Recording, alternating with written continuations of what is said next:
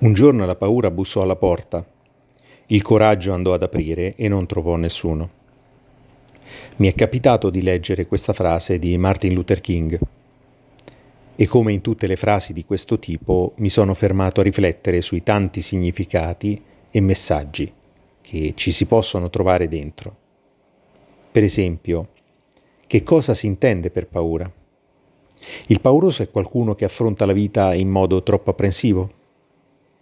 Il suo atteggiamento verso gli altri è condizionato dalla sua pavidità fino al limite della vigliaccheria? Oppure la paura è un sentimento normale in tutte le specie viventi, che al contrario dall'essere qualcosa di negativo, inibisce dal compiere azioni avventate o avere atteggiamenti fin troppo temerari. La paura ci avverte di un pericolo, ci mette in guardia e ci induce a pensare a quale sia la soluzione migliore per evitarla. E lo stesso si può dire per il coraggio. Anche questo sentimento induce a rompere gli indugi e a passare all'azione in modo dinamico. In altre parole, prendendo di petto la situazione, quando la paura si dissolve lasciandogli spazio. Da non confondere poi la paura con la viltà né il coraggio con la sconsideratezza o peggio ancora con l'arroganza. Atteggiamenti ben diversi nella sostanza e che presuppongono uno stato d'animo diverso già in partenza.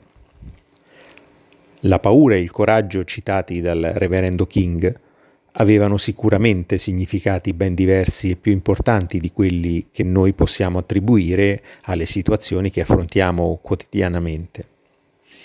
Le battaglie contro il razzismo, per i diritti civili e per l'integrazione degli afroamericani negli anni 50 e 60 avevano a che fare con la paura per la propria vita e dove le scelte di coraggio erano assai più ardue. Ma forse il vero significato, almeno a mio parere, è che molto spesso le paure che ci bloccano, che condizionano le nostre scelte, che ci riempiono di ansia e preoccupazione, sono per lo più piccole o false. Basta una piccola spinta di coraggio o di semplice ottimismo per farle svanire del tutto.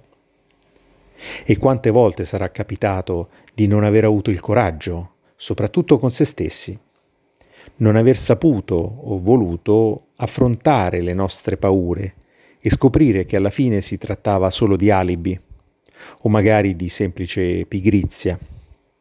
Quella pigrizia che, sentendo bussare alla porta, non ha avuto il coraggio di andare ad aprirla. Sono Evaristo Tisci e questo è il mio podcast che si chiama Perché? Ma forse lo cambio.